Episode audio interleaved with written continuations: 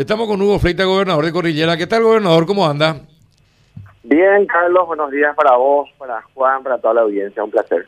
Igualmente, eh, gobernador, ¿cuándo vence el plazo para que presenten su informe sobre los gastos de emergencia de, de salud?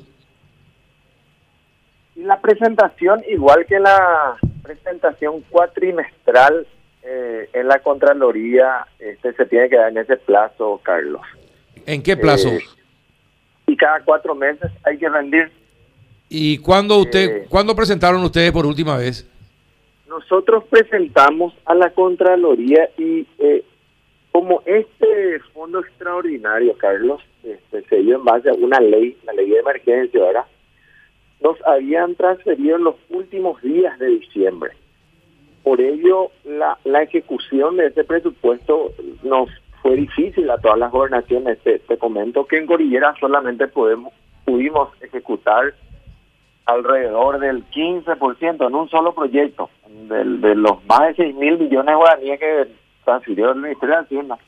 Solo pudimos hacer un, ejecutar un proyecto, un centro integral de la mujer, de, de atención a la mujer, este con un presupuesto de 795 millones. Solamente eso podemos nosotros eh, pudimos utilizar en este tiempo. Y como en la ley tampoco estaba muy claro cómo se tendría que rendir o a qué institución tendríamos que rendir, eh, confieso que nos atrasamos un poco de nuestra administración y solamente pudimos rendirla la semana pasada íntegramente sobre la ejecución del, del proyecto que te mencioné. Eh, si ustedes ya presentaron los documentos de la rendición de en la semana pasada. La semana pasada la Contraloría y en la ley ¿no? Eh, figura también que tenemos que rendir al Congreso Nacional. Lo hicimos el día de ayer. Carlos, reitero, confieso un poco la, el atraso que tuvimos, pero eh, eso no implica absolutamente ninguna este, intención ni, ni absolutamente ningún mal uso, ¿verdad? Por lo, yo creo que en todas las gobernaciones sucedió lo mismo, por eso es que varias de las instituciones no, no pudimos o no rendimos eh, en tiempo al, al Congreso, ¿verdad? donde también tendríamos que rendir, había sido, reitero, porque es una ley que este, fue sancionada en los últimos en los últimos meses del año y la transferencia fue en los últimos meses de diciembre. Ujú. Bueno, pero está bien, ustedes ya, ya presentaron, eh, ¿y qué es lo que hicieron? Me dice que gastaron solamente el 15% de, del millón de dólares, es decir, gastaron 150 mil dólares. 795 millones cuesta, porque está en plena construcción todavía, de un centro integral de atención a la mujer, en un convenio con el Ministerio de Salud. Eh, La, la, la infraestructura de parte de nuestra institución, de parte de la gobernación, y el equipamiento y recursos humanos de- del Ministerio de Salud, que en, pocos meses más estaría ya funcionando. Y eh, e- ese es el proyecto que pudimos ejecutar con ese fondo extraordinario, porque cada institución, cada gobernación tenía la posibilidad de direccionar o, o ver en qué invertía ese fondo de, de, eh, este este fondo extraordinario, ¿verdad? Para Pero, gobernador, una, una, una aclaración, una aclaración, gobernador. ¿Ese fondo extraordinario era para la emergencia COVID o era para cualquier cuestión sanitaria? Cual- cuestiones sanitarias, porque si es que vamos a analizar el tema sanitario, en todo estamos en emergencia, en infraestructura que este toma su plazo, su tiempo hacer una construcción importante, que es lo que se requiere en todo el sistema de salud público, Carlos. No una emergencia, ya no se necesitaban insumos como se necesitó el año pasado, ni ni, ni, ni otras este, necesidades justamente que el año pasado en esta época más o menos eh, este, eran eh, era urgente la provisión de, sobre todo insumos, ¿verdad? Eso ya no se requiere hoy. Por eso tenemos que este, eh, en cada desde cada institución ver bien en qué cuál es la necesidad este más urgente en, cada departamento. Nosotros en infraestructura en el departamento de Cordillera eh, cuestiones en las que invertimos desde el inicio de la administración seguimos haciendo lo mismo y en eso vamos a invertir este fondo que nos designó el Estado. Ahora, esa, esos fondos también son para cuestiones económicas. Eh, cuestiones económicas, ¿a qué te referís, Carlos? Y no sé, construcción de empedrado y compañía. Un pequeño porcentaje se podía este, invertir. Nosotros el 80% presupuestamos para inversión en infraestructura. Por eso es que no pudimos eh, eh, este, todavía ejecutar el 100%. Te, preguntaba esto, te voy a explicar por qué. Porque alguien está mintiendo o no entendieron bien para qué era el fondo. Ayer hablamos con los gobernadores de Alto Paraná y Amambay. El de Amambay me dice que solamente el 20 o el 30% era para salud y el resto era para cuestiones económicas, para, para hacer obras, empedrados eh, y, compañía. Eh, o no entendieron bien para qué eran esos fondos o cada uno usó de acuerdo a, lo, que le, a lo que le convenía, porque eh, usted me dice que gran parte era para salud. A los otros, los otros dijeron que era el 20 o el 30% nomás para salud.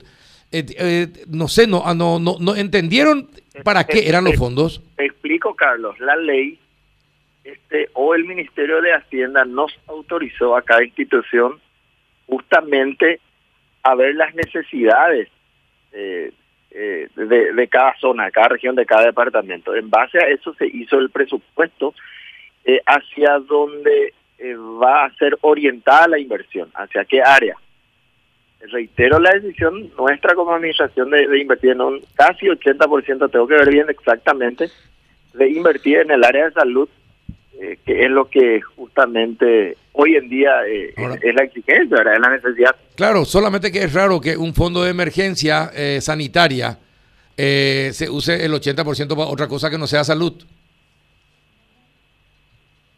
Entiendo. ¿Verdad? ¿Verdad que no tiene sentido, gobernador?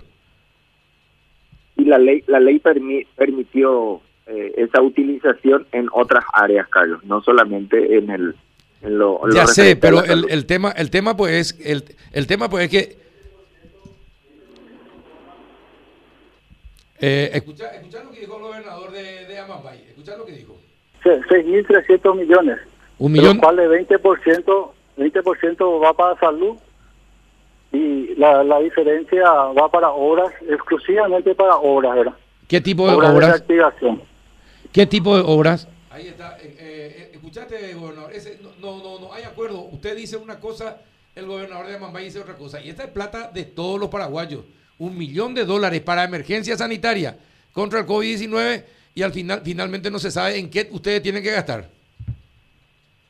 Es lo que el Ministerio de Hacienda a nosotros nos solicitó, reitero, Carlos, cuando se iba a sancionar la ley, en qué área se iba a invertir el Ministerio de... Eh, todo lo que va a invertir la institución, la gobernación, tiene que estar este de alguna forma habilitado por el Ministerio de Hacienda. Cuando se iba a sancionar la ley, cada eh, gobernación envió justamente lo que está diciendo, en qué área iba a invertir este fondo reitero nuestra decisión, Carlos, y es que otras administraciones decidieron este, algo diferente, eh, es un poco una cuestión de cada gobernador, ¿verdad? Nuestra decisión fue invertir, eh, te reitero, eh, este gran porcentaje de este fondo que permite la ley, la utilización en otras áreas, este, invertirlo en salud, Carlos.